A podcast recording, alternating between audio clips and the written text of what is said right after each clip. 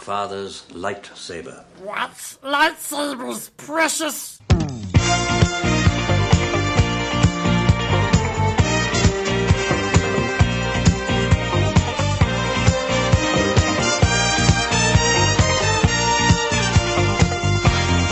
Hello, and welcome to What's Lightsabers Precious. The Lord of the Rings and Star Wars Encyclopedia Podcast, your waste time of fictional wikis.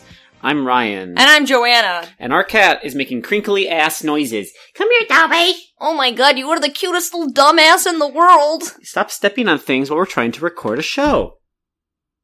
Toby, I will come into your head and eat your dreams. He's leaving. Yeah. I think he understood. Okay, cool. Well, I don't really have any Lord of the Rings news apart from the fact that at least some of the Amazon series has been confirmed to film in New Zealand. That's still not news. Not really news, still not news. No, we're in a holding pattern on that. What about you? Oh wait, no, I have news. Okay, then share it. We went to go see The Lord of the Rings in the theater. oh, yeah, we did. They have the Fathom Events does a thing where they show old movies. And they recently did a run of the Lord of the Rings trilogy, the extended edition. Extended edition. It was tops. I've never seen the extended edition in the theater before. It was Yeah. the best. So we watched Fellowship of the Ring. Um, it was very long, but I was talking to Joanna about it's a perfect movie. It's like the best fantasy movie ever made, I think, because it just like you get into it and you're just like you're along for the ride. Like I knew exactly what was going to happen. I've sat through it f- uh, for at home, but in the theater there, I was really enjoying it. It's like so such a high emotional register. Like Mhm. all, I, I- I mentioned this to Ryan. All the characters go through so much trauma and they react in a way that shows that they're actually like affected by it. yeah, Like they don't play it cool at all. They're all really sad. And I guess I enjoy movies where people are all really sad Joanna just and care about each See, I other. wasn't thinking about that part. I was thinking about how cool it was and how beautiful it was and how the beautiful stuff that happened. But no, Joanna likes people crying, so that's the kind of movie she likes. Frodo and Sam got me like choked up. Okay. They got me for Clint, like multiple times. Hey, you know what made the movie even cooler was Huh. the people we watched it with. We had some real awesome people So- in, in our theater with us. First thing that happened was there was like a Reese's commercial on before the movie, and it was just a close up of a Re- Reese's with a voice saying, "Is this making you want a Reese's?" And a guy in the theater went, "No." Out loud, just, just just that same volume. Like these, like not every advertisement in the theater requires a response, sir. But okay. Uh, a few minutes later, the message comes up. Thank you for silencing your cell phone. Same guy goes, "You're welcome." He thinks it's all about. He thinks the movie screen is talking to him. I think It's he's not a real person who's talking to you. You're not having a conversation. It's just messages on a screen, my dude.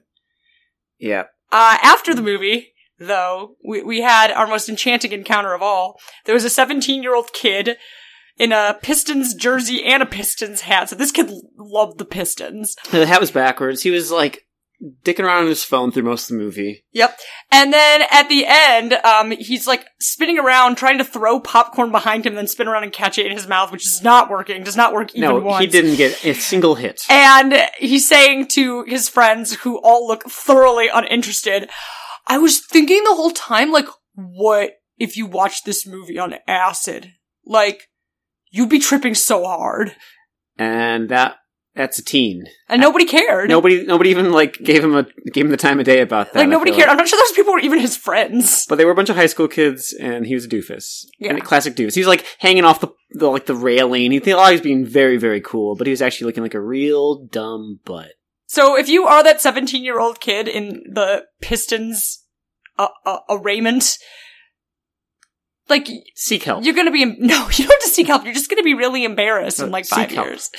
Ryan, do you have any Star Wars news? Uh, yeah, the big thing down the pipe this week is that the long rumored Obi Wan Kenobi show starring Ewan McGregor is now actually going to be in production.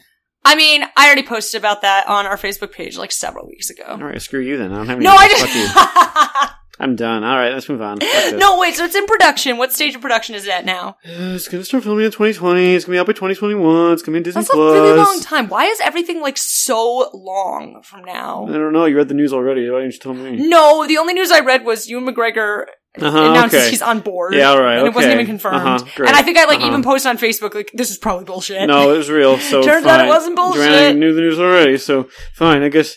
I guess. I guess I'm done. I guess there's no news that's already Joanna doesn't already know about. So enjoy that when it comes out. You already knew it was coming, so I'm just like, day, you know, Mr. Johnny Come Lately here, just getting behind on everything, just trying to catch up with this train, chugging along. And Joanna just keeps on speeding up, putting more coal in that damn engine. And here I am, just being left behind on the tracks. And it's fine, it's fine, it's fine. Let's keep moving. I am big into coal. As long as it's clean coal. Which definitely which exists. definitely is a thing. Alright, you wanna hear about The Hobbit? We've heard about The Hobbit quite a bit, I feel like. I know, like, I know of it. I've read the story. I know about Bilbo Baggins. But have we ever really, because we focused a lot on the Silmarillion, we focused a lot on, on Lord of the Rings. Have we ever focused that much on The Hobbit? Well, I think it was kind of uh, assumed that we already knew everything about it. But And some people don't. Mm. are you gonna- Ryan, are you going to tell us some the people plot of The don't. Hobbit today? I'm not going to tell you the plot of The Hobbit. okay, I was going to Uh, say I'm that- gonna that- assume, that- that's that's a kind of in the in the cultural uh, consciousness. like at this point, At this right? point, everyone knows about the brave little Hobbit and and the Leonard Nimoy song about him. oh my god, can we play that now? In the middle of the earth, in the land of Shire, lives a brave little hobbit whom we all admire. With his long wooden pipe, fuzzy woolly toes, he lives in a hobbit hole and everybody knows him. Bilbo, Bilbo Baggins, he's only three feet tall. Bilbo, Bilbo Baggins, the bravest little hobbit of them all. So everyone knows the story now. It's good. Okay, so yeah, so that should catch you up. Like you, you shouldn't need any more plot summary than that. You what I guys really did want it. to talk about is I, I want to give you some background and some literary critique on The Hobbit. I want to do like a deep dive, A like critique. a behind the scenes. oh, the making of. Yeah. All the green screens that that J.R.R. employed to make his story come to life. Well, sort of. And how he- if by green screens you mean just like a lot of editing and, and how he made Gandalf cry because he was alone in front of a green screen without anybody you're to act thinking of against. Peter Jackson. Yeah, that was. No, I'm very thinking sad. of J.R.R. Tolkien. I'm pretty sure that's That, that what it was definitely broke my heart seeing that video. I was like, just leave Ian McKellen alone. about. No, they, they made Gandalf cry in, in the real life too. They- He was just reenacting that part. Oh, okay. Of the J.R.R. Tolkien Where everybody writing was like process. was like thrusting sticks with tennis balls on them towards But in him, this case- and it just got overwhelming. in this case, he was probably crying because knowing our boy J.R.R., he probably restarted it a bajillion times. At some point, Gandalf was like, "Just, just do this one, please. Come on." Actually, he finished writing The Hobbit in like a year or two max. Damn. Okay, that's yeah, yeah. A, okay. So we know he we know he can do it. We know just, he can theoretically. he just do it. chooses not to. Well, he just yeah, he All right. definitely just gets sidetracked. Um, All right, so sorry, So let's- all right, The Hobbit or There and Back Again was published on the 21st of September in 1937 to wide critical acclaim, being nominated for the Carnegie Medal and awarded a prize from the New York Herald Tribune for best juvenile fiction. The work has never been out of print. Its ongoing legacy encompasses adaptations for stage, screen, radio, board games, and video games, several of which have received critical recognition on their own merits.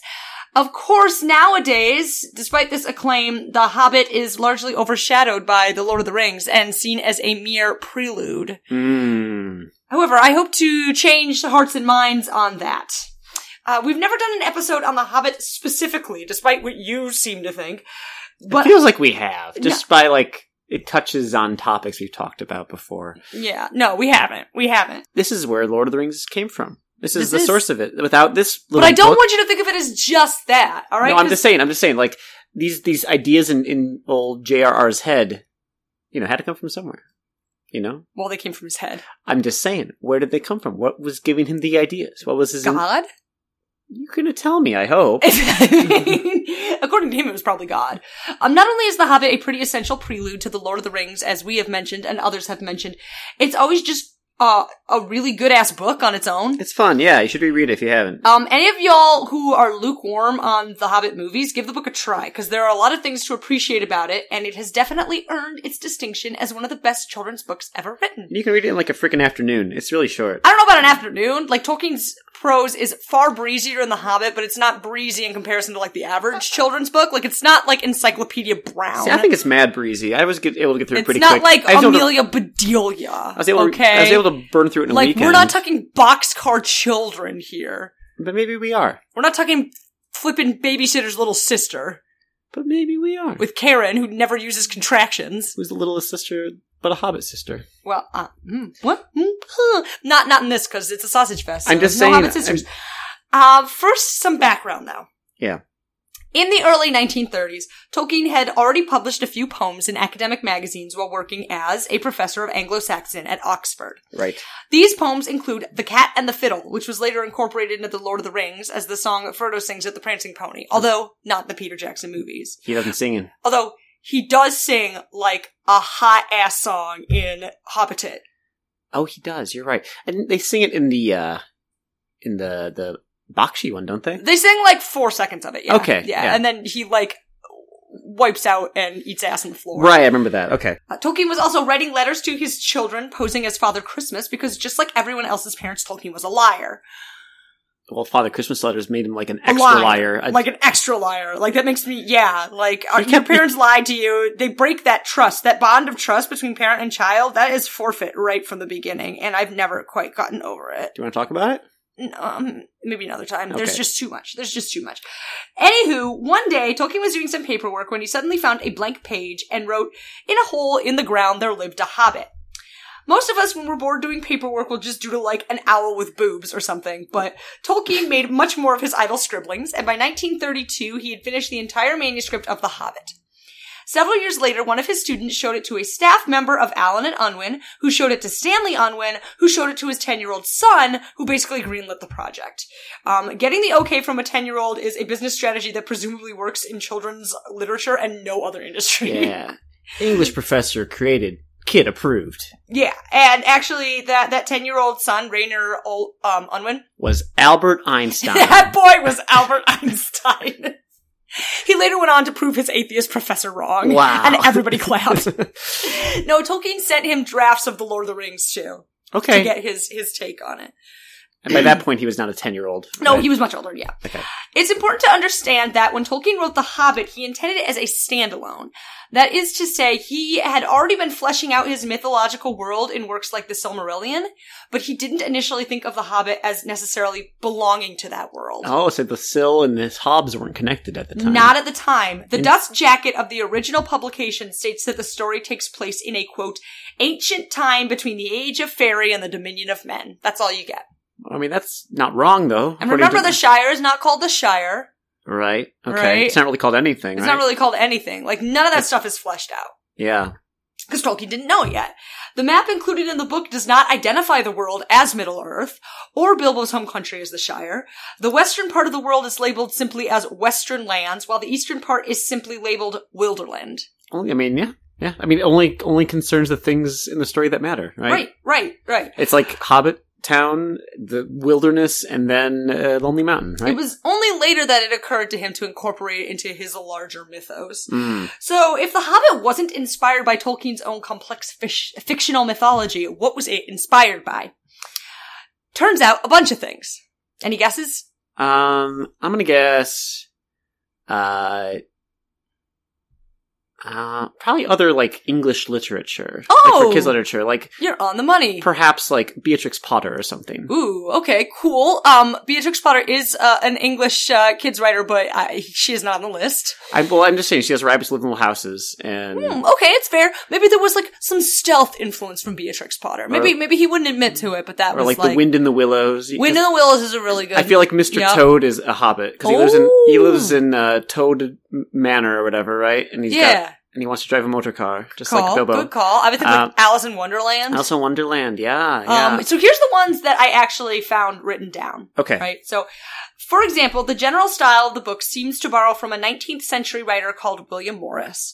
And in particular, the theme of dragons being environmentally harmful is taken directly from Hmm. Morris's prose and, uh, prose and poetry romances. Another influence seems to be The Princess and the Goblin, an extremely weird ass 1872 children's novel by George MacDonald. Now, sounds cool. do you remember the animated version of this story that came out when we were little? Yeah. Yeah. Do you actually remember it?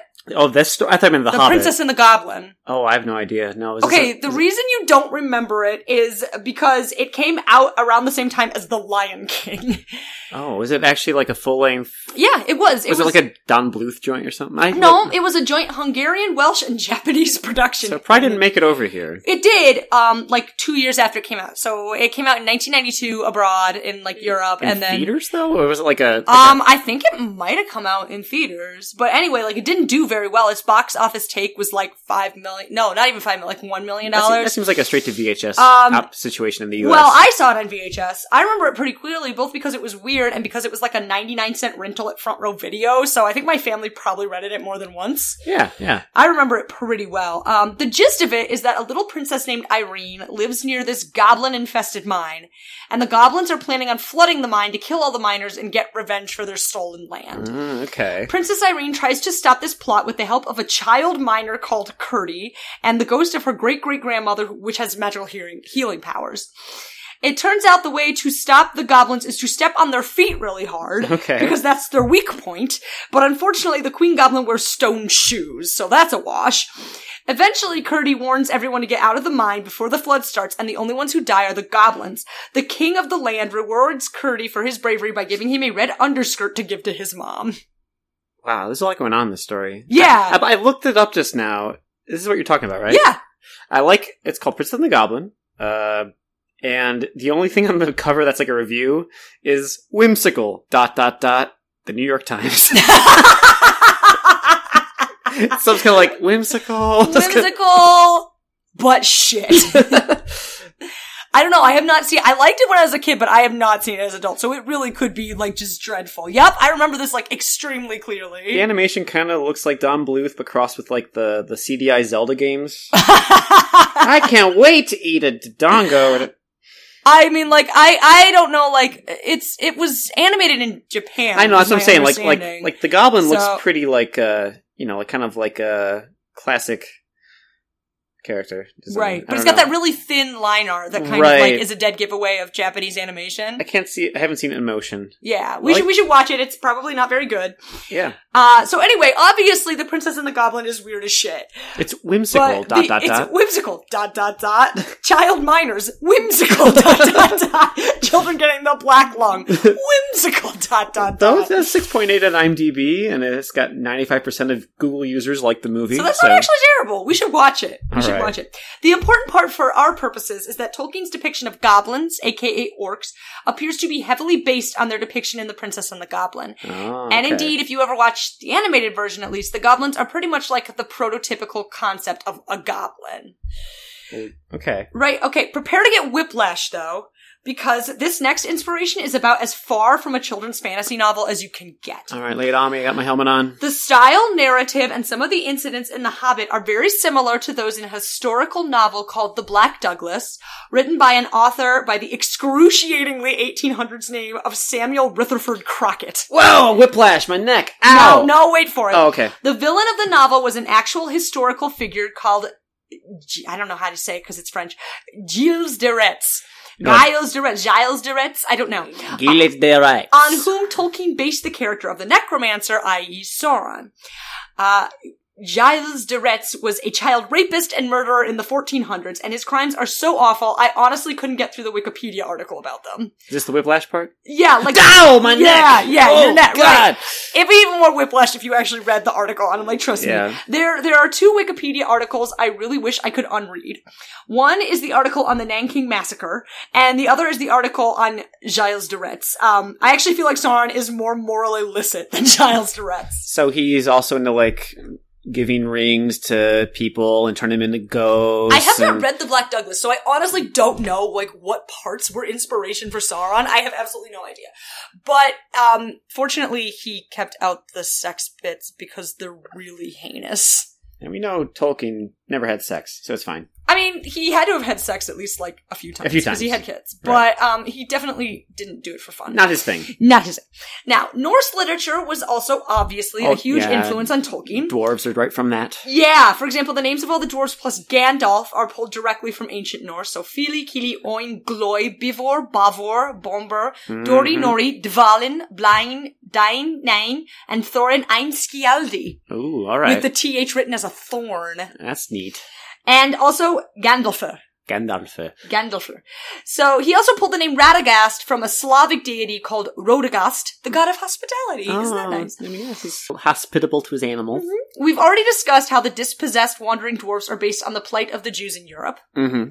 but the single biggest influence on The Hobbit was probably Beowulf. Okay. Not Norse, but Northern European. He did a translation of it, right? Or like a. Uh, He did do a translation of it, and he also did some like really early academic like scholarship on it. He was one of the first, if not the first, um, what, what, what can I say? Like like academic scholar Mhm. to actually take it seriously as a work of literature and not just like an old English curiosity. All right. So Yeah. if it wasn't for Tolkien, maybe it wouldn't be in the, the cultural mindset, right? Not Wou- the way it is wouldn't- now, Wouldn't be taught in potentially. schools, maybe. Right. Hmm. Yeah. Anyway, Beowulf is a hell of a pedigree for a children's book. I think we can all agree. Oh yeah, yeah, yeah.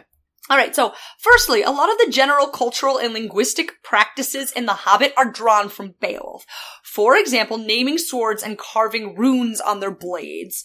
Uh, more importantly, Beowulf also features a dragon as its final foe. It does. It does. A dragon that sleeps in a den and has a hoard of treasure. Mhm, mhm, mhm. Um, In- Checks out. Yep. In fact, when uh, Bilbo sneaks into the sleeping dragon's lair and steals a piece of treasure, that directly mirrors what happens in Beowulf. Copy. So here is a passage from Beowulf. When the dragon awoke, anger was renewed. The stark-hearted sniffed after the stone, discovered the footprints of the enemy. He stopped too near with secret craft to the end of the dragon.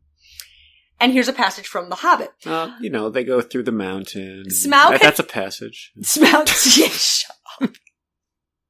God damn it. God damn it. I put up with so much. I'm so sorry, Joanna. Continue. Smaug. Smaug.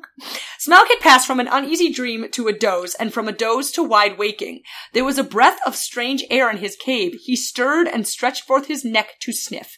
Then he missed the cup. His rage passes description. Is it too late to charge him with plagiarism? 'Cause I that's don't. on I the mean, like, I nose. feel like the statute of limit, like the copyright on that is probably long over because it was written in like the 900s. So I'm just saying. Also, we don't know who wrote it. Yeah, he's like okay. he, he's never he's never gonna he'll he'll never see his day. in you court. think in Tolkien's translation, he like maybe made it sound a little less like The Hobbit? No, actually, I, mean, he's- feel like he made it sound more like The Hobbit. Yeah. In Tolkien's, yeah, I feel like he made it. Yeah, if I well, mean, he's a purist. He's not going to mess with the source, you know. He's like a, that's a totally different story, but Mhm. yeah.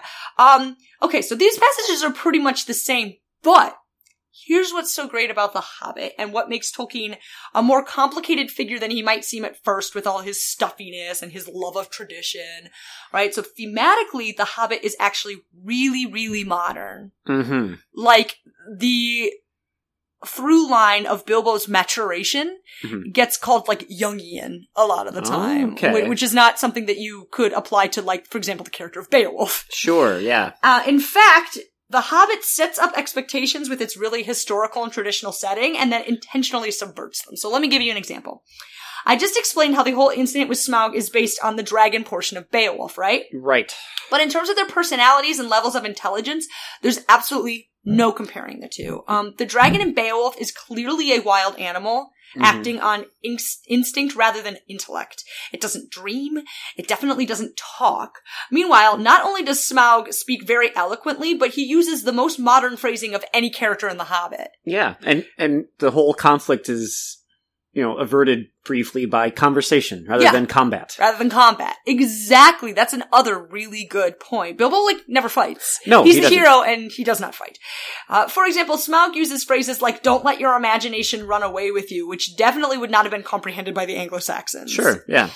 This is what makes Smaug such a delight to read, because you think you're getting an angry fire lizard and instead you get a slick narcissist. Yeah, yeah. That's what's fun about him. Yep. Bilbo is also an entirely atypical protagonist for a fantasy story.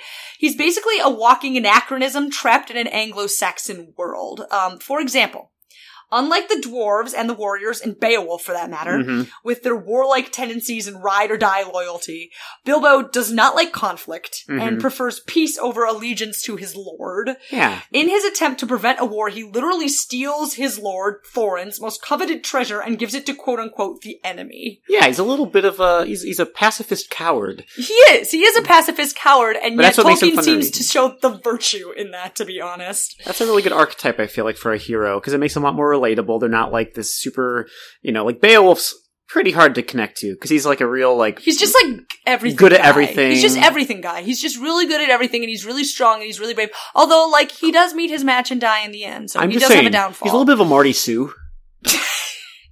self insert much? Beowulf, Beowulf definitely was like the the the 10th century poets like Marty Sue. Right. Absolutely, for sure. And everybody thought he was hot. All the girls liked him. He Yeah. never did anything wrong. Here's Bilbo. Okay, so so anyway, Bilbo's sensibility and moral complexity are definitely not seen in medieval literature. Mhm. They're definitely like a 20th century thing. Here's Bilbo talking to Bard and the elves who want a share of Thorin's treasure. Now, do you want to be Bard or do you want to be Bilbo?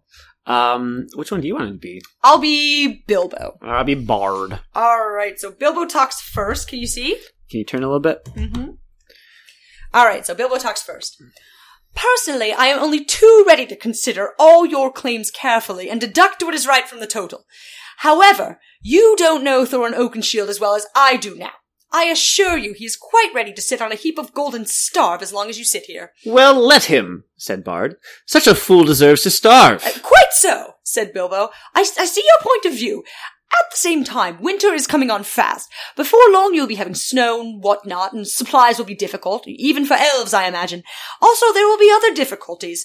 You have not heard of Dane and the dwarves of the Iron Hills? A good many of them have experience in the dreadful dwarf and goblin wars of which you have no doubt heard. When they arrive, there may be serious trouble. Why do you tell us this? Are you betraying your friends or are you threatening us? asked Bard grimly. My dear Bard, squeaked Bilbo, don't be so hasty. I am merely trying to avoid trouble for all concerned. Now, I will make you an offer. It is this. And he drew forth the Arkenstone. This is the Arkenstone of Thrain, said Bilbo, the heart of the mountain. I give it to you. It will aid you in your bargaining. How is it yours to give? Oh, well, said the hobbit uncomfortably, it isn't exactly, but, well, I am willing to let it stand against my claim, don't you know? Anyway, I'm going back now, and the dwarves can do what they like to me. Yeah, Yeah. and scene. And scene. It's like basically stabbing his liege lord directly in the back, but for the sake of the greater peace. Mm-hmm. When I was a kid, I thought this was so dumb because it wasn't what I expected from high fantasy. Like, you go through all the months of travel and all the fights with goblins and warriors and whatever, and then you just give the treasure away, Bilbo, you dumb ass. Come on, you did all that work for nothing. But now it's obvious that this was a pretty direct reaction to Tolkien's experience with war. So in the end, it barely matters who wins and who loses because either way, a lot of people die. The attitude can best be summed up in Bilbo's comment, victory after all, I suppose. Well, it seems a very gloomy business. hmm hmm The contrast between Bilbo as a modern hero and the fantasy setting is even highlighted in the riddles he trades with Gollum. Yes. All of Gollum's riddles are based on old historical sources. Really? But all of Bilbo's are from modern nursery rhymes. Interesting. I didn't know that. Yeah, so that's where I'm going to end it for today. This is actually going to be a multi-parter. Oh my goodness. so I will continue next week. Ryan, what's your opinion on The Hobbit? The rules. It's a good book. Yeah. It's a fun one. It reads real quick, like I said, breezy as heck. Uh, it has a clip to it that is is un unseen in many books. Like you know, it, it cooks a lot more than than Lord of the Rings. Lord of the Rings is more of a slow broil. it's a bit more ponderous. Whereas, uh, you know, we've talked, we made a lot of hay over the over the podcast time talking about you know how uh, P.D. Jacks kind of took that l- slim little book and stretched it out. Um, But he really did though. Yeah, but you know, like taking you know, you read the book and the whole like you know stone giants fighting in the mountains is like two sentences. Yeah, it's and then like in yeah. the movie, it's like a ten minute set piece, you know, Right. with like s- people flying around and stuff. because Tolkien, and I've noticed this as I'm I'm rereading Lord of the Rings for the upteenth time, he tends to like skip through action scenes very quickly Mm-hmm. actually because to him that's not like the interesting part to him the interesting part is like the history and the linguistics The and all these lore. different races and the lore exactly um so like all that stuff tends to fly right by So you made a- men- I mean, you made a really good point about it being like a kind of a, a t- modern twist on a on a traditional storytelling form. yes which i don't Do- think people give tolkien credit for Now, do you think he kind of reverted a little bit when writing Lord of the Rings? Because I feel like no Really? Okay. I think there's some characters, like maybe Sam, who feel pretty modern, yes but then like a lot of other characters, like I feel like, you know, Aragorn is pretty much like your archetypical hero after he stops being Strider. i actually don't Yeah. agree with that okay. I actually think that so so I've talked about this before, but I think that the characters in Lord of the Rings and to a lesser extent The Hobbit, at least the main character in The Hobbit, Mhm. like they're very, very much like not in the manner of traditional masculinity. Okay, I can. I can see so that like for sure. Aragorn does fight, it's true, but he shows like kindness and compassion and gentleness a lot more often than he fights. Okay. And so I, I would argue that that makes him not the typical. Okay, you know, but fantasy yeah, I guess, hero. I guess, yeah, he's not a Beowulf, right? Yeah, He he's has- no Beowulf. He's got flaws and stuff. Yeah. All right. I was just curious. I I, I think. and I also think like the character of Gollum is extremely modern. Oh yeah, for sure. Mm-hmm. like for extreme, like like psychologically very modern, and also like in the moral gray area that he occupies, extremely modern because it's like you're he's he's both heinous but also pitiable. Yeah, yeah, you yeah. you kind of want him to come back, but you know he can't. He's a great. and then in the end, ultimately, it's him who destroys the ring, as I've said many times. So. I no, I don't think it was a step backward in terms of modernity, but the pro style itself might have maybe that's what made me think that. I feel like the pro style itself is not as modern. Hobbit's real readable now. Lord of the Rings still a bit tricky. Still a bit tricky. But but once you like once you have all the background though from this podcast, Mhm. let me tell you, like it it moves a lot faster. All right. Because there's not like 8,000 different references that you have to try and like internalize and not You understand. hear that, folks? All you gotta do is listen to like seventy some episodes of our show, and you'll have an easy time reading Lord of the Rings.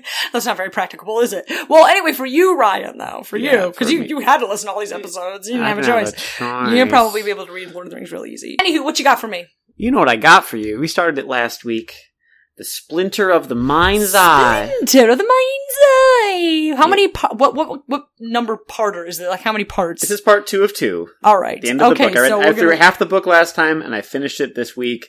And you know how last week I was talking about how the story is, you know, it's kind of like they had to keep it simple, so it'd be a good like TV movie. Sure, they had to rein it in for budgetary reasons. I gotta say, second half of this book, they do not rein it in. Oh, It- really? It goes off them reins really fast. Maybe like when he was writing the second half, it became clear that Star Wars was going to be a mega hit and it was going to get like a second big budget movie, and so they were like, "Just screw it, do whatever you want." So, do you remember what happened in the first half of Splinter of the Mind's Eye? Yes, I do. So Luke and Leia are on like this secret, excuse me, Imperial mining planet, and Yeah. all the native inhabitants have been subjugated as slaves that like lick alcohol off people's feet. Luke hit Leia also, just like to prove how working class he was, I guess. And- Yeah, And um, they were presented with a sliver of a crystal, they were. and now they're gonna find the rest of it. So yeah, Luke and Leia they are captured by Colonel Supervisor Grammel, who's like the bad guy of this book. Oh, that's Uh, right. Yes, the guy's so nice they gave him titles twice. Yeah. Colonel Supervisor. Okay. yeah, so Colonel Supervisor has them captured. They're in jail with these things called Yuzums, which are not Joe Yowza. And the last thing we left them, they were leaving a trail of blood behind them as they escaped from the base. Oh yeah, isn't the Yuzum like chronically drunk? Like it got it got Yes. drunk like five weeks ago and it's still drunk. It's still drunk, and it's just like throwing things at people and using a droid to beat a man to death. That's a and just- fun character. I really like the Yozos. They're Yeah. fun. Anyway, let's continue. So, escaping from the base. Uh, they're running around. You know, stormtroopers chasing after them. Grammel chases after them as well, and it mentions him finishing buckling his pants. So, it, What, was he taking a leak? I Was he think he wa- rubbing one out? What was I he think doing? he was peeing, and But they don't mention that he peed. They just say he buckled his pants, leaving you to fill in the blank of why his pants were unbuckled. I think it's to explain why he's lagging behind the heroes. But Uh, but I feel like leaving it open ended was not a wise choice. no, so All you have to say is he had been taking a leak. you don't have to say that, but Is yeah. that so much to ask? He had been dropping a deuce. so the Yuzums dismember a guy and throw a desk at another. Like they're just Oh my causing god, mayhem. cool. Yeah. Wait, no, is that cool? That's murder. I don't know if it's It is cool. They explode the rat with a grenade that Luke found. Okay. Uh, and in the process, Gra- uh, like the whole base starts going up. Like there's explosions going off all over the place. Dang, And dang. Grammel gets his right arm and part of his face blown apart in the process. oh no, Colonel Supervisor. Yeah. They catch up with Hala, who remembers the old lady who gave them the splinter of the mind's eye. Um, she's, Yes. she's the old lady who has the force, but Under she's kind of false pretenses, Yeah. she gave it to them. and R two D two and three PO are there as well somehow. Um, Oh, all right, They go to the Imperial garage, and R two hotwires an Imperial swamp crawler. you can do that. Yeah, All right, Talk- cool. I don't really explain what a swamp crawler is outside that it has like Is it like a like a fan boat? No, it's got big tires and it's high up. So all I could picture was like a monster Oh. truck. yeah. So, R2 it's hotwi- great, it's Gravedigger. He hotwires Yeah. Gravedigger. Sunday, Sunday, Sunday, R2 Hot Wires Gravedigger. Oh, shoot, still just 12 bucks. Bucks. Bucks. So meanwhile, the base is still exploding behind them, as they take off, and Hala's like, "Well, I guess you guys have explored the mine as well." Okay. Whoops. Whoops. There goes the entire economy. But then again, it was like a crappy It was, slave it was a economy, it was an so- energy mine, which is bad for the environment. Yeah, so like that's good, actually, that it did that. So they drive toward the temple of po- Pomojema, which is the temple again where the whole mm, uh, uh, stone is the the kyber crystal. Yeah. they're trying to go for. And Hall explains Pomojema was a minor god, but one who was supposed to be able to give his priests the ability to perform miraculous feats, healing the sick and stuff like that. Of course, half the Mim- Mimbanian gods were supposed to be capable of miracles. but With this Pomojema, those legends could hold some truth. The kyber crystal could be the basis for those stories. Hmm. Interesting, eh? Hmm. So Mimban, you know, maybe maybe they have some truth to their legends. On the way, this is kind of a side. I, I I try to go through a bit quicker this time as far as like play by plays of what happens in the story, but I just have to point out things that are weird. So like Okay. on the way, Luke pulls out his lightsaber and he's like, "Oh, I need to charge it." So he hooks up to a, What? so he takes a wire and hooks up to a blaster What? and he charges his lightsaber Off a blaster? off a blaster in the monster truck. You know what it reminds me of What? is um I know who killed me where Lindsay Lohan has to plug her leg into the wall to charge it. Yeah. Oh my god. I know Her who killed prosthetic me. leg. And then the big climax, for those of you who haven't seen it, which is statistically just about everybody, uh, the big climax is she's running from the guy who previously tried to kill her um, through a graveyard, Mhm. and her leg starts losing its It juice, goes and she can't run anymore. Yeah, because her leg just stops working. It's, It's so funny. was so dramatic. It's so funny, guys. Anyway, so Luke does the same thing Lindsay Lohan does with her leg. yeah. Um, back at the mining facility, Granville gets his arm and face repaired. The arm is good as new because they actually like reconstructed it out of like cyber flesh and stuff. And the doctor tells him, "You'll never sweat from that arm again." Well, I guess not. 'cause why would? And it's like, I- cool. that's a weird. Thanks. And she's cool like, silver lining, Doc. the doctor, she's like, "Well, I could put these uh, perspiration generators in there, but it's still healing." Why so, would anybody want that? so now Granville has an arm that will never sweat. cool. Cool. Cool. but back to our heroes. What do I need to do to get an arm that can't sweat? Just Yeah. one arm.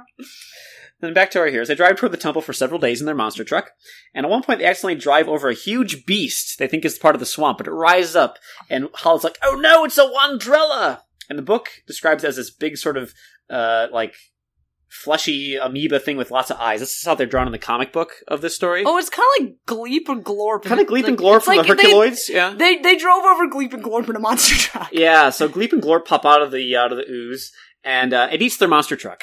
No, Yeah. Gravedigger. Everyone's able to jump out in time. Uh, Hala and the Yuzums get separated from Luke and Leia, and they're still being pursued by the Wandrella through the jungle. Okay. Um, Luke and Leia climb down a cool vine ladder into this big hole they found in a cool underground ruin that they came across. A cool vine ladder? Don't you mean a vinular transport? I do- thank you, Star Wars. You're right. How could I be so stupid?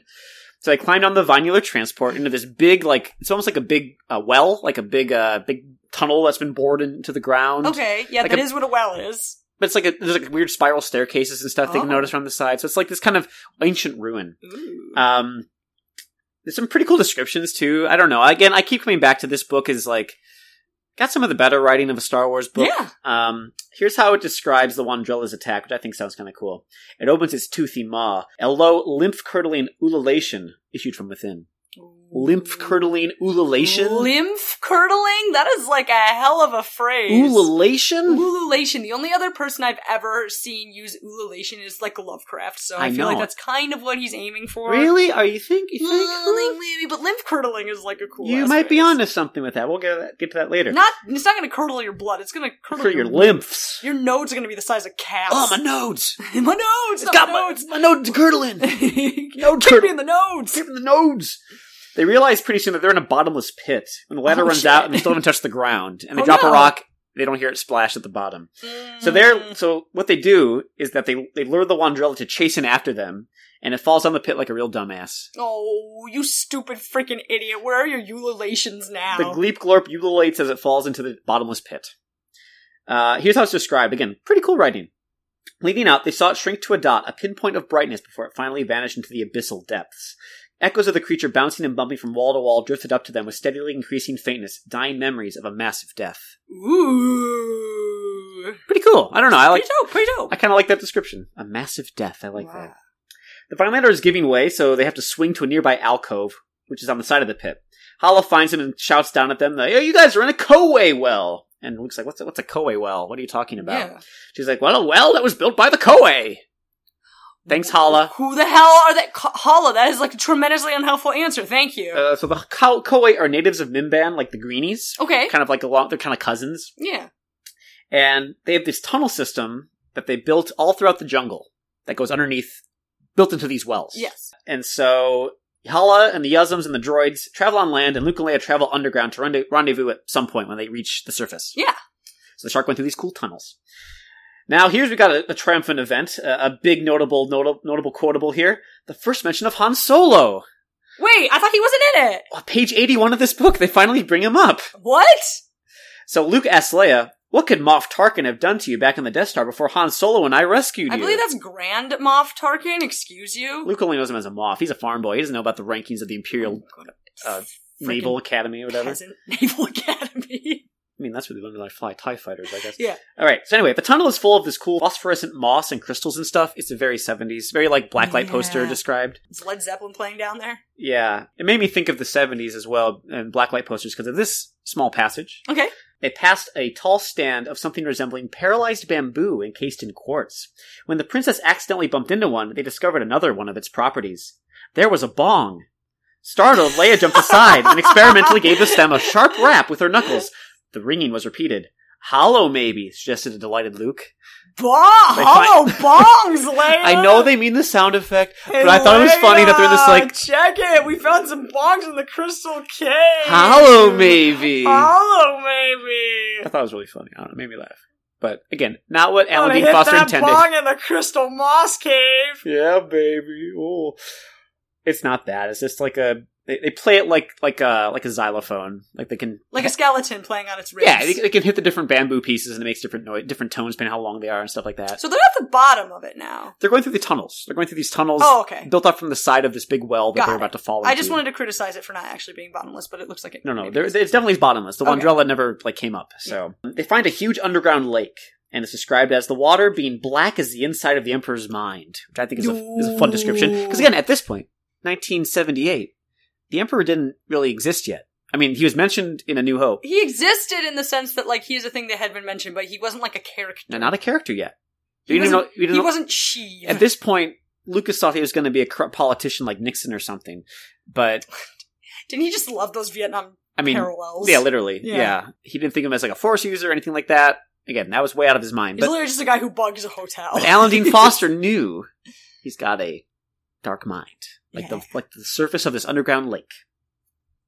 Luke gets the bright idea to travel across it on giant lily pads growing on the surface, using wide flat crystals as paddles. I don't think that actually would work. Like that sounds like something that he work. It works. So- What? you Luke- can actually stand on a lily pad. well, like, you these are realize that, big right? lily pads. and they- Oh, okay. Well, if they're big, So Luke zooms down, uses his lightsaber to, to sever it from the bottom of the lake, and they hop in this big lily pad and use a big crystal as a paddle. Let me tell you. yeah, that would it's a not really cool mental picture. Um, let, me, let me tell you. yeah. That is precious.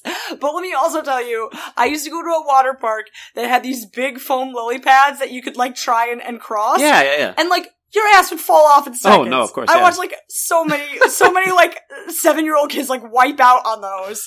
Absolutely. Yeah. Like you can't, you can't be on big lily pads. But Luke and Leia can do it because they're cool. all right. Uh, Luke hears a bubbling sound behind them as they row with their big crystal paddles. I can't ex- explain how funny it is to me. to Think of them using like these big crystal stalagmites as uh, as paddles across this lake. It's, cra- it makes me laugh. Just That think- was definitely an idea they came up with after using the bomb. Yeah, I think so. yeah. So here's this bubbling sound behind him. He whips out his lightsaber and sees a weird amorphous amoeba creature. I Oh, just- you hate to see You it. hate to see it. He slices out a few times, and the creature regrows its limbs every time, but eventually gets scared and runs off. Or as Leia said, "You did it, Luke. You beat it off." Why are you laughing? What's so funny? does it? Does it then casually mention that how Luke is doing up his pants? You know what? Actually. Anyway, more lake paddling. Then they find this weird metal dock, and connected to it, a weird metal structure: the walls of the Koei city of Thrella, an underground. Thriller. yeah, the evil love, Is it the a thriller? Thriller night. And it certainly is as they arrive in the Koei city, the underground metropolis of Thrella. It's described like this It rapidly became clear that the city was the product of an intelligence that had long since disappeared from Mimban. The absence of right angles and a preference for sweeping curves and arches Oh. indicated that the inhabitants of the city had been aesthetically as well as architecturally talented. Let me guess. The architecture was non-Euclidean. Doesn't say so by name, Was but it? Was it non-Euclidean I was, feeling, geometry? I was feeling a little non-Euclidean about it. So, I mean, it doesn't mention it straight up, but that's kind of what you're supposed to think. I think. I think- I think. It's, it was it Cyclopean architecture. Possibly. So as they're walking through this this abandoned city, they get attacked by the weird underground bipeds, and they realize right away they're Koei. And they seem a lot more primitive than the people who built this city. They've Hmm. become devolved over time. Each was slim and covered with a fine down. Their eyes were shrunken, dark orbs. Each wore a kind of abbreviated set of trousers from which dangled assorted Oh, Abbreviated. primitive war instruments and many charms. Abbre- abbreviated trousers, so they were just called trout. Trap. Good one, honey. Boom. Now, the Koei are drawn uh, in the comic book, and I can show you a picture, but also interesting, they're also kind of portrayed in the solo Star Wars movie, a Han Solo movie. Are Be- they? Because I remember mentioned before last week, he was sent to Mimban on his Imperial grunt duty. Yeah. That's like the scene of the movie, he was running through Yeah. the trenches and stuff. And the enemies they're fighting against kind of have visual references to the Koei as they're drawn in, in like the Legends Really? canon. Take a look. Oh yeah. they got the same sort no of like, like fooling. the face is pretty similar. I mean, one like- is like wearing clothes. Yeah, but, like but the kind of face is primitive, kinda right? Similar. He's got like you know the, the guys in Solo have like a bunch of like straw covering them. The guy in the in the story has like a ragged uh, pants on. I no don't know. fooling, dude. So you know, Yeah. good, good on you guys who made Solo a Solo Star Wars movie about Han Solo because I think that's nice. It's not straight up the Koei from the book. They're not like it's kind of like red fuzzy guys, um, like the red version of the Greenies. But you know, I appreciate the nod. I think that's nice. nice. I think that's nice. Uh, Luke and Leia uh, pretty much murder all of them. Oh, Uh, I think that's nice. Yeah, they attack them with axes, so they fight back. Uh, one tries to retreat, but Leia chases after it and chops him with his own dropped axe. Oh, jeez, savage. It's brutal. Uh, but this is the law of the underground, baby. Axe first, axe questions later. Oh, They chase this retreating Koei, who now has like a bleeding shoulder, uh, until they find the city center, which, as it turns out, is full of Koei. Plus, the Yuzums, Hala, and the droids are there, and they're tied up with vine cords. oh no, They've been captured. The Koei are impressed with Luke's lightsaber and hold back, still kind of cautious. Hala tells them they've been tied up for half a day and she needs to pee. Like she says, Just her do it. says her bladder's killing her. At so that point, you might as well. you might as well just piss on him, right? Uh, Yeah. But she can talk Koei a little because she, they- she speaks the Greenie language, and their language is kind of similar, Okay. so she can speak a little bit of them. She says they're not mad. Luke and Leia chopped up a few of their boys because death is an inevitable part of their culture. In fact, they're blaming the dead guys for being dumb by for jumping into battle against a guy with a lightsaber. Like they blame the dead guys. This Oh, is part okay. of culture, you know. It's Yeah. part, it's part part of our society. It's like, but it's like blame the victim much. I mean, I mean, hello. I like, mean, well, I mean, if the victim like first came at you, with an believe dead Koei. axe. Okay? I'm just saying, everybody. Anyway, they want Luke to fight their champion to prove that you know the strength of the underground is you know proof that he's a, he's a strong warrior. The rules according to Hala: fight until you quit. That's okay. it. Fight until you. It's not fight until you die. It's fight until you quit. Until you quit, What if you really don't feel like fighting? and You just like slap them once lightly in the face, and you're like, I quit. then you lose. But like, who cares? Because you don't die. But your your total your your cred is ruined. But You who basi- cares? The Koei do. It's their culture. But like, they're not co- Luke. Luke and Leia aren't Koei, so like, why do they give a shit? do like the Romans do. They're in their realm right now. You cannot convince me to care about a one-on-one fight with a Koei warrior. I'm sorry, you can't. All right. Well, Luke does because he wants to prove himself, and they fight mano a Such a mano. 19-year-old No boy. lightsabers, no spears, just fists and stuff. The arena is a circular room with a shallow pool of water in the middle, so they're kind of like splashed through the water as they're fighting. It kind of reminded me uh, of Black Panther. This whole part, 'cause Yeah, it's yeah, like yeah, yeah, yeah, yeah, yeah. 'cause I can the like part with T'Ch- um, T'Challa T'Challa. fights um, what is his name? Killmonger. Killmonger. yeah. Yeah. and they're like kind of in knee deep water, splashing at each other and yeah, stuff. yeah, yeah. Uh, Luke wins, but barely. Um, he's not so good at fighting in water because he's like from a desert planet. But he finds the Koei's weak spot, throwing a rock at his head. I mean, I would argue that that's like most things weak spot. Yeah. Like, I mean, I think um, goblins are an outlier for their weak spot being like stepping on their feet, but like, Yeah. I think most things are kind of weak to having rocks hit their head. yeah, I But- mean, I certainly am. He doesn't kill the guy, but he's knocked out, and the Koei see, okay, this guy's got what it takes. So they free the captives. The chief approaches Luke and solemnly steps up to him and slaps him across the face. Uh oh. Really hard. Uh oh. And Hala's like, don't just stand there. Uh, it's their way of acknowledging you're the stronger. Go on, hit him back. What? And Luke punches him in the Colin's face. Uh, trolling. What? The Koei love it and invite them to stay for dinner. Wah, wah, wah, wah, wah. This guy's got some cojones. Mid feast, Luke feels a terrible stirring in the forest, and he goes, "No, not again! Not, not here! Not him!" And Hal's like, "Who are you talking about?" And who do you think he's talking about? Darth Vader. You got it, old DV, Wait, DV? big DV, Darth Vader. He's on this planet? Yes, Governor Asada must have sent him to retrieve the rebels and the Kyber crystal. Oh my god. I Right. mean, I guess like I can't be surprised that they would use him in this movie because Right. he was like a major major hit. So Or he sends the force ripple. ripple. Remember, Luke touched the crystal. It's Yeah. not a ripple in the galaxy. yeah. He probably sensed that as well. Oh crap! And so From that far away? Yeah, I mean, it, it travels through the whole galaxy. The forces all connects Oh my everything. god, Hala really like did him dirty, making him touch that stupid a crystal. little bit, a little bit. Yeah. Then, uh, so basically, it sucks either way. Like, Yeah. no matter how he got here, he's here now, and this sucks. Uh, so a panic breaks out among the Koei as Hala translates that "quote unquote" hard shell humans with rods of death are on their way. oh, rods of death, You know what that must mean? dicks. How'd you know? Ah, Oh. No, I have a stormtroopers, feeling. dingus. Stormtroopers are on their way. About seventy of them, according to the scouts of the Koei. Wonderful, right? That's what they Oh, needed at dinner. cool. But Luke and Leia, they say, no more running. We're gonna face this head on. We're gonna get revenge. Leia asks Luke, let me get one clear shot at Vader. That's all I want. Let me shoot him once. Luke's like, got it. And also, Luke, by the way, if they capture me to take me alive, just like slit my throat with a lightsaber. Just make sure you kill me. Kill me, please. What's she even gonna do? Because the last time they captured her, they just like put her in a room. They tortured her with the interrogation droid. Do you remember? Oh yeah. They pumped her up full of drugs and they they they Well, stabbed. she seemed fine when Luke found her in that room. in this book, she's not fine. She has a lot of like PTSD stuff. oh snap! Okay. Yeah, she she does not want to be captured by the Imperials again. So like, yeah, just cut my throat. It's fine. Uh, and Luke's like, geez, okay, I guess. like, kind of Uh, horny for you, this but lady's going hard. Uh, anyway, everyone, make- everyone takes battle positions, and the Koei kind of hide out, ready for an ambush. The troopers enter the cave town, and the Koei start bellowing. The battle begins. Interesting aside, though.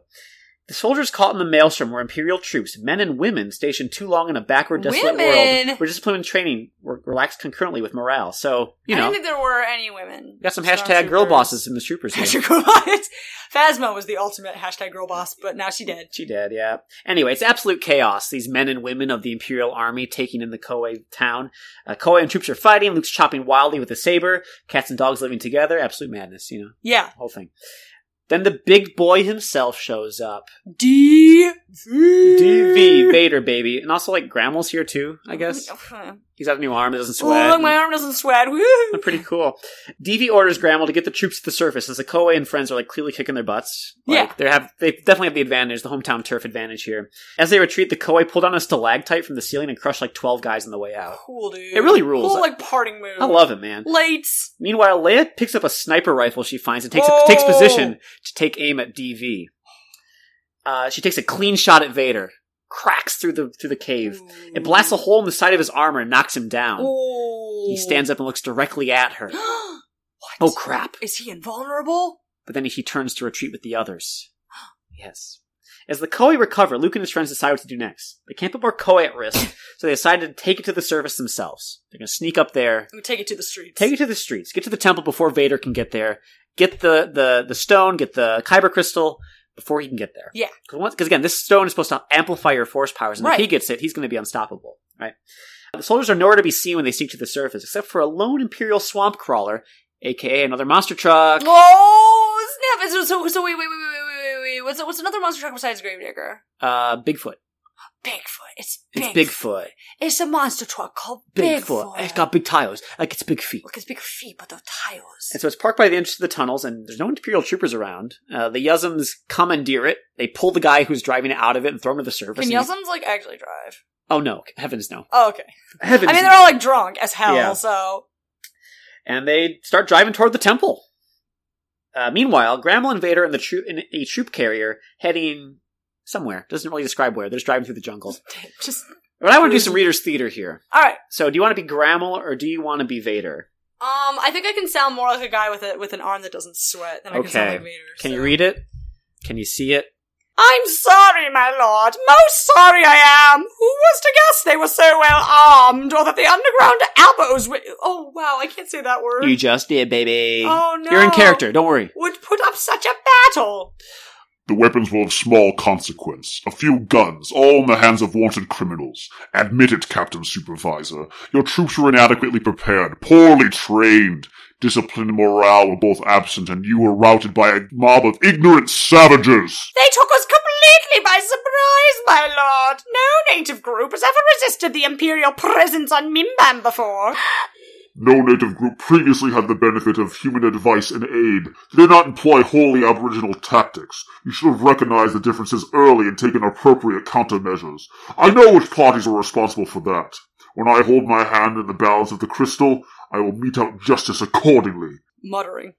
I'd hoped for that privilege myself. You have no privileges, Captain Supervisor Grammel. You've blundered badly. Not critically, I hope, but badly. I curse myself for being fool enough to assume that you knew what you were doing. I told you, my lord, the surprise was complete. I'm not interested in excuses for debacles, only successful results. Grammel, your existence befouls me. My lord, if I. Faster than a human eye can follow, Vader slashes Grammel with his lightsaber. Grammel's body tumbles backwards. The stunned driver looks on in terror. We will travel faster without such dead weight to slow us. Return to your controls now! Yes, my lord. To Grammel's corpse, Whoever is your lord now, it is not I. It's Jesus. it's definitely Jesus. Removing the, sh- moving the shard of the Kyber crystal from his sealed pocket, he holds the glowing crimson splinter before his eyes, swaying slightly. It was there ahead, somewhere ahead, and he would find it. He's definitely gonna get the, the crystal before Luke and Leia do. anyway, I thought that was a fun interaction. Yeah, I love Grammel. Sure is I, fun when it ends in death. I love Vader. It's, it's so so like dramatic. I love all of his like your existence befouls me, and this like yeah. if there's if you have a lord I now, wouldn't it go is not that far. I. Like, This- come on, come on, dude. like Anakin, you're just rolling in it now, dude. Like you're such a such a such a such a you're just that He was guy. always kind of like that, but like Yeah. he's even more so now. I know, man. He's just, he's loving it now. Anyway, Grammel's dead. Vader's on the way. It's Back just- with our his heroes. arms really aren't gonna sweat now. No, no. Now neither arm's sweating. Nyeh, nyeh, nyeh. Rip. Back with our heroes. The monster truck approaches the temple of Pomojema. It's described like this A monstrous pyramidal ziggurat. It looked as if it were formed out of cast iron, but metal it was not. Instead, the massive edifice had been built out of great blocks of some volcanic stone. Mm. I should mention, too, I, keep, I forgot to mention this earlier. The second half of this book, no horny paragraphs. Yeah, I kind of noticed that. I keep waiting for horniness and it never comes. Just kind of like cool, like, like, Lovecraft paragraphs, Yeah. which, which I like a lot more. I prefer to horniness for sure. They enter. Another paragraph here. A colossal statue is seated there against the dark wall. It represented a vaguely humanoid being seated on a carved throne. Leathery wings, which might have been vestigial, swept out into two awesome arcs to either side of the figure. Enormous claws thrust from feet and arms, the latter clinging to the ends of armrests on the throne. Had no face below slanted, accusing eyes, only a mass of Medusian carved tentacles. C- Cthulhu? No, it's Pomojima. Uh, But I'm sure it's not Cthulhu, though. It's nothing like Because other it kinda sounds gods. What are you like talking Cthulhu. about? It's not kinda sounds What's like Pomo- Cthulhu. It's 'cause it's kinda What? got, it's got No, claws, sorry? it's got wings, it's got tentacles. it's kinda Cthulhu? Like, Cthulhu? Sorry? it's kind of like Do I know who that is? It It is possible in the 1970s that he thought that this was like a super like underground type Oh of no no no no reference. no! Lovecraft was coming back in the seventies in a Oh big okay. way. So yeah, it seems like somebody like if you were you know they're all smoking bombs. So yeah. So you got this tentacle-faced, winged, clawed, you know, creature out of on like a stone throne. yeah, Anyway, and crowd it's, eh, pleaser Cthulhu. no no P- Pomojima Oh okay, Pomojima Pomojima. Pomojima Fatagan. cool. Okay. Anyway, in his chest is the Kyber crystal. It's this big gem about the size of your head. Put the kyber crystal in my, My chest. that classic Cthulhu line. I mean Pomojima line. but unfortunately, there's a big lizard creature behind the statue. uh oh. Now, I gotta mention, there's just like a lot of like one-off creatures in this story. Yeah. like, have you noticed? There's just a lot of like one-off I mean, beasts. lizard, liz- lizard people. That's another Lovecraft thing. we had a lizard. Well, it's a big like big like monitor lizard thing walking around, not like a Uh-huh. lizard man, but Oh, well, yeah, okay. we had this. We had the the Wandrella, and the first half we had like the the greenies and that thing that Luke ran across in the woods. Like, Because Ryan, if you're gonna write a Star Wars book, you gotta have creatures. I'm just saying, I think it's I think it's really cool. Yeah. I just think like if they're going for budget Well, saving, they're just like, it just seems like a weird concentration of apex predators as well, Yeah, doesn't yeah, it? yeah. Like Yeah. one planet, one biome couldn't have this many apex predators. Yeah, so like they weren't they weren't able to put in a space dogfight, but a Creatures. Mm. bunch of creatures, I guess, that are like th- bigger than the main characters. That's fine. It's like, like puppets, I guess. I guess they do like stop motion, like the Tauntauns or something, right? Yeah. Anywho, it's described like this. The creature moving out from behind the statue had a wide, wide mouth, fringed with short, sharp teeth, now open in a backtrachian grin. Ooh. Pretty cool description. Yeah. Small yellow eyes blinked dumbly at them, moved on ponderous, warty legs like thick tree stumps. It also mentions how it has this extremely long and powerful tongue that Okay. knocks over a pillar as it comes out of the Wow. shadows. And it doesn't get a name, so I'm just gonna call it Licky Tongue. Okay, like down. Okay? Licky. So Luke sends out the Yuzums to get the guns from the truck. Like, go get them, we don't have our guns, go get them, just get them! Guns. But Licky Tongue doesn't get to do much since Luke chops on a pillar and crushes it below. Aww. Oh. It's alright. Licky. Unfortunately, in the process, Luke gets pinned. Like one of his legs gets pinned Oh. with the uh, with the lizard, so he has to try to Aw. work himself free. Blanco Nino. Your ass got Meanwhile, uh, sacked. Hala is kind of transfixed by the crystal, the kyber crystal, and she kind of goes through it as if in a trance. Leia's cool with it though, since like, what's the lady gonna do? She's not gonna run off with it. Like yeah, R 2s the one driving the truck. Like right. now, where the heck are the Yuzums? asks Luke. As if on cue, a deep voice says, I am afraid your slow-witted companions will no longer be able to help you or anyone else, Skywalker. It's TV. "Big DV has arrived," and he says he's killed the Yuzums. Did he really though? Yes, he did. Spoiler, he did. Oh my god. And he made the droids turn While themselves they were off. drunk. Yes, Such an unfair advantage. He made the droids turn He- themselves off, uh, so no one's available to help them now. Oh. And he says, "You kids are nothing but a pain in my ass. I'm going to finish you off for the last time. Get Out of my way, So right?" does he? Leia spits at him and says, "The Force give me leave to kill you before I die." Vader responds, Foolish infant, the force is with me, not you. But he shrugged am- amiably. we will see. He assumed the position of readiness. Come, girl woman, amuse me. Whoa. So Leia, this part's nuts. Leia charges at him, picking up Luke's lightsaber on the way, and they fight with lightsabers. dude, she didn't even train on lightsabers. It's like no, it's a sick duel. Again, this is before lightsabers were like a Jedi thing. This is something that like anyone could learn how to do. so like she just learned it in like fencing class. she, yeah, she as does a child fencing or moves. something. She's doing like Dude. parries and riposte and stuff. Dude. Like Hala's not watching at all. She's just like grabbing the crystal out of the out of the uh, out of the chest of the Holla, statue. holla, Oh, get a dollar. it's as big as her head. Hala Hala get a dollar. Yeah. Hala Hala get a crystal. But then Vader gets a hit on Leia, Oh no. cutting through her mining suit and burning her side, like cutting like cutting into her. Yeah, It cauterizes the wound, but it's still like a like a grievous wound. right? yeah. Though in pain, she tosses the lightsaber to Luke.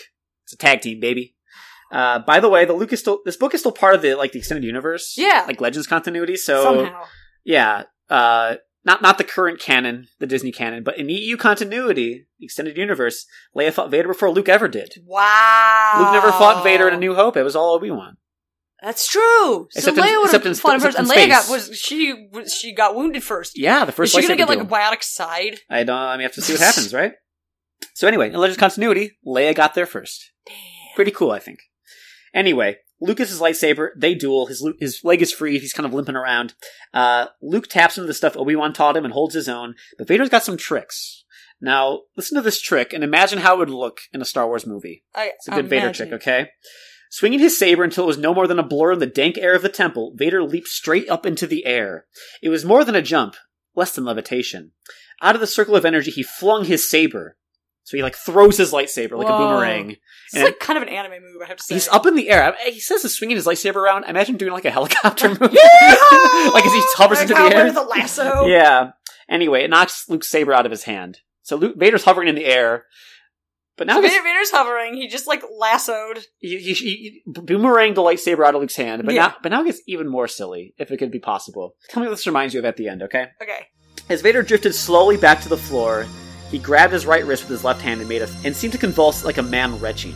A ball of pure white energy the size of his fist materialized in front of Vader's hands and moved down toward the wide-eyed Luke. His hands seemed to blur. The white glove struck them, bounced back, and contacted Vader gently as the latter touched the ground. There was a soft crack, as if it was an explosion in the distance. Vader was knocked head over heels and the glove vanished. But then the white energy ball had touched Luke's hands, the power inherent in the kinetite, or their straight energy globe. As they call it, they call it a kinetite? Okay. kin- kinetite, I guess kinetic energy, or a strained energy globe, had thrown him to the ground. He, had he resisted it unsuccessfully, it would have thrown him across the chamber and through the temple wall. Not possible! Vader muttered, starting to claw toward his own weapon. The left side of his body armor was dented in a way as if by a giant's fist, where the kinetite had struck. Such power in a child! Not possible!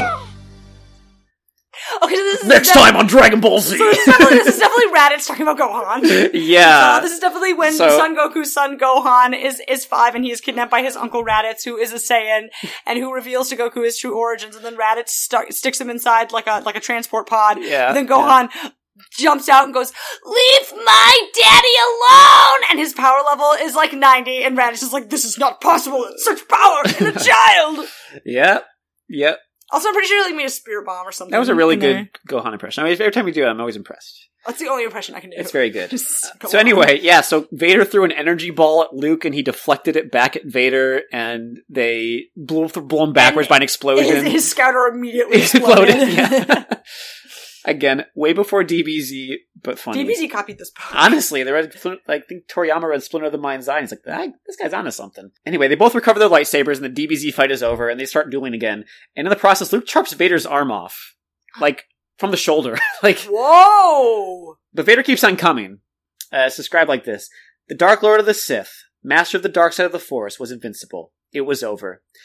I'm sorry, Leia. I loved you. Luke murmured, turning his head to where the princess lay crumpled to the temple floor.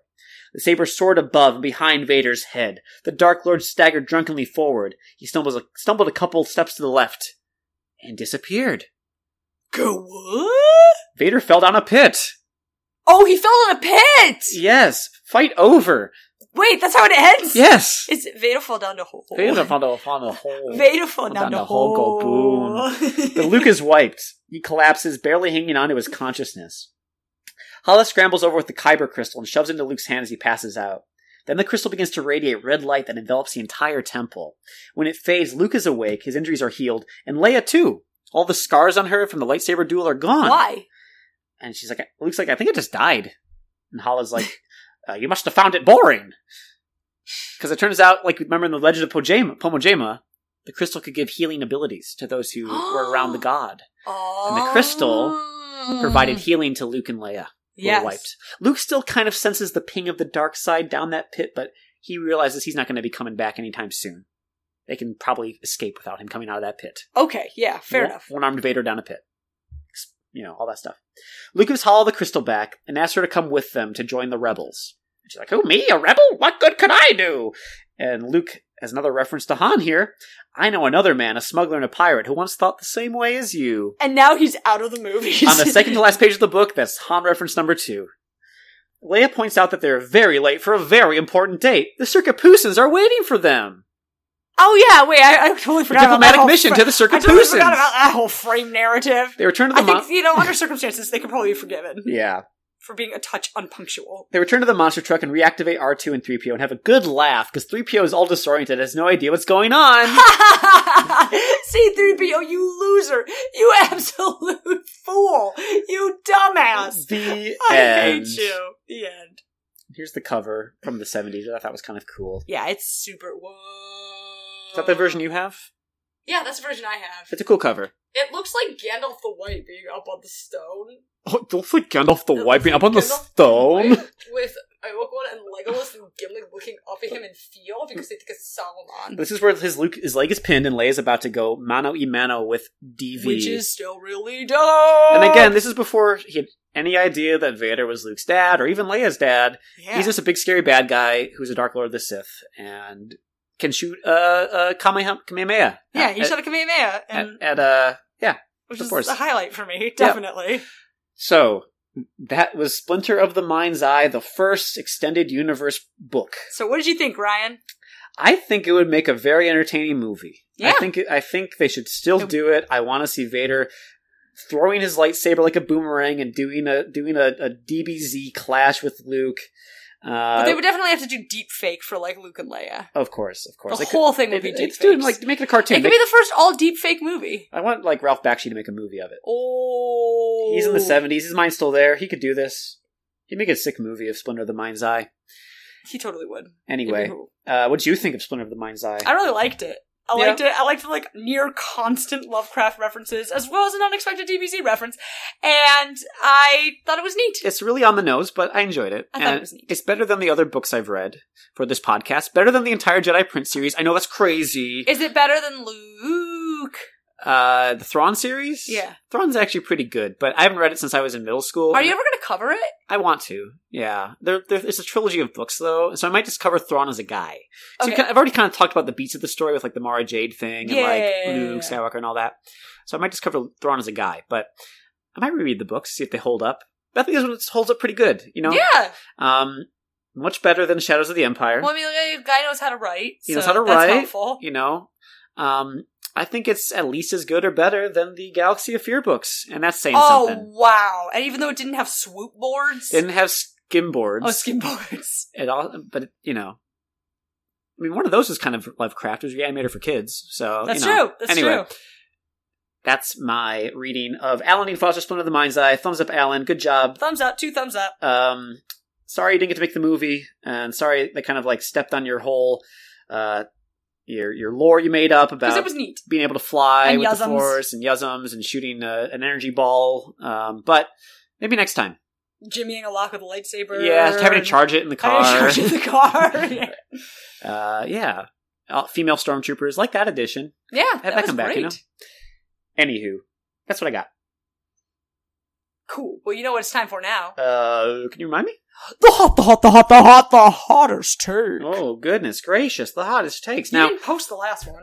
I was very busy, but you're right, I didn't. I'm sorry, I didn't. So we're gonna do another double down this week. It's kind of the pattern now. Uh, Double down. So again, last week our two hot takes, um, I believe, were uh, Harry Potter is better than Star Wars in every way. No, Or Harry Potter is better than Lord of the Rings in any way. Lord of the Rings is good, except compared to Harry Potter, it's a piece of shit. And uh, I want to live in Star Wars as long as it's Japan. I have a hot take about this hot take. After you hear the hot take. Oh, All right, don't get too close to this. Okay, so this is another Yahoo Answers. The question is, what is Lord of the Rings about? It's a good question. It's about a lot of things. About the the duality of man. I hear people talk about Lord of the Rings all the time, but what's it about? So, so, so here's the best answer. Gandalf is an army recruiter. He is siding with some displaced losers of one war or another. some metal flying monster took their land and all their goodies. He reminds a little insignificant farmer that he is protected from the outside world, that there are other people over his borders that have been doing a lot of fighting. He reminds the comfy little wuss that his grandfather lopped a few heads off and probably set up his estate with injury pay. He puts them on their way to do battle, but seems to disappear when the shooting starts. Of course, they meet many an enemy and many a friend that will aid them on their quest to rid the land of the enemy. The Ring of Absolute Power should not be used unless absolutely necessary. Many felt it was a metaphor for nuclear power and or the big weapon of mass destruction. It comes out of nowhere to solve problems. Make them disappear. Make it so. Uh, that's like your standard, like pedantic internet guy, isn't it? Just being like all like, I'm just gonna put out like straight, like there's an evil guy, and there's you know I honestly metal man, can't a dumpy tell little farmer. Blah, blah, blah, blah. if this guy is like in earnest, I think he's Try- being- I think trying he's to trying to make- be funny. I think trying to, but is he trying to be funny by like what making parallels to like Vietnam or something, or has he just like not read the book? Because like even being funny with these parallels, like it's not accurate. It's not. It's not funny. I mean, It's not, like remotely. Yeah. It's also not funny. like that's his first mistake. It's not funny. yeah, yeah. It's also not accurate. You're right. It doesn't. It kind of. He's again. He's trying to be funny. He's making Gandalf seem like a like a real jerk. Gandalf is an army recruiter. yeah, he's an army recruiter. You know, because So Gandalf, so so basically, the hot take is Gandalf was an army recruiter, and the ring is nuclear power. that's dumb as heck. Now, did Yeah. they did they respond to this? Did the question asker hey, make this the best no, answer? They, just, they just gave him the best answer. They gave that guy the best you know, answer. here's here's another answer that didn't get best All answer. right, let's right? hear the let's hear the second best answer. I am the only person that will be honest with you. Lord of the Rings is about a long walk to a volcano to throw away a ring. Boring as hell. You're welcome. Cool guy. Cool guy. Cool guy. Cool guy. Two guys trying to be cool in different ways. and both failing at being like Miserably. remotely funny. Those so are hot and stupid takes. yeah, what do you got? Uh, this is a thread from the Force.net forums, my favorite place for hot Star Wars takes, uh, by a user called the Phantom Calamari. Yep. And the title is Darth is a first name, not a title. I have proof. It's This exchange from a slightly earlier draft of Attack of the Clones. Obi Wan. One more thing. Jango mentioned that he was recruited by someone named Darth Tyrannus. Any idea who that might be? Yoda. With the forename Darth, a Sith he must be. Forename is just another way of saying first name. It's a synonym, guys. Now, obviously, this never made it into the movie, but I think it's a pretty good evidence of Lucas's thinking on the matter. This is why Ben calls his former apprentice Darth in A New Hope. The original reason is because Darth was his first name, and that's still the reason. Like now, there's more of a mocking undertone to it. Whenever a person is inducted to the Sith cult, they discard their old name and adopt a new one. All Siths share the same first name. That's It's stupid. just, it's just the way that things work. It's sort of like how every member of the Ramones changed their last name to Ramon. Except with the Sith, there's a little less punk rock, a lot more mass murder. Darth Vader is the Dark Lord of the Sith. His title is Lord. His first name is Darth. That's why, after christening him, Sidious only refers to him formally as Lord Vader. If Darth was a formal title as well, you'd assume Sidious would just call him Darth Vader. But he doesn't. Darth Vader, Dark Lord of the Sith, Lord Vader, Lord Darth Vader. Any objections? I mean, like, I have a few. That's really stupid. I know. What kind of, like, dark, mysterious order makes you change your name? your Like, first everyone makes name. you Change your first name, not your last name, but your first Think name. how confusing that'd be. You guys are like me having a cult meeting, someone goes, Hey Darth! Everyone's like, Yeah? They all turn around at the Huh? same time. What? Me? No, no, other Darth. No, not you, Darth. No, Dar- no, Darth. That Darth. Darth with the with the beard. No, no, no, other Darth. One with the It's like as soon as you got into- Jeff. Get over here. It's like if every middle manager in the United States was forced to change his name to Gary. I mean, I feel like they have. I, think, I feel like that might be actually the case. yeah, I I think we've all had a boss named Gary at some point. Gary. They all are pretty much every, Gary. everry time you worked in retail or food service, has been some There's a kind of Gary. There's been a Gary. Tell me there hasn't been a Gary. You're lying. You might be. I mean, if you don't know any Garys, you might be the Gary. You might be the Gary. That's what they say. Yeah. Anyway, that is what they say. so two hot takes. Uh, So one, Gandalf is an army recruiter, and the ring is nuclear power, and that is very funny. and the other, Darth is a first name, not a title. Any objections? So many objections. All right, so vote on your favorite. It's going to be another double down, so there will be two to vote on. You can vote on them on our Facebook page. Just search "What's Lightsabers Precious." Mm-hmm. Uh, you can go on our website, what's lightsabersprecious.com. You can find us on Apple Podcasts, all that fun stuff. Thanks for listening, everybody. Uh, we'll be back with another episode when we get to it. See ya.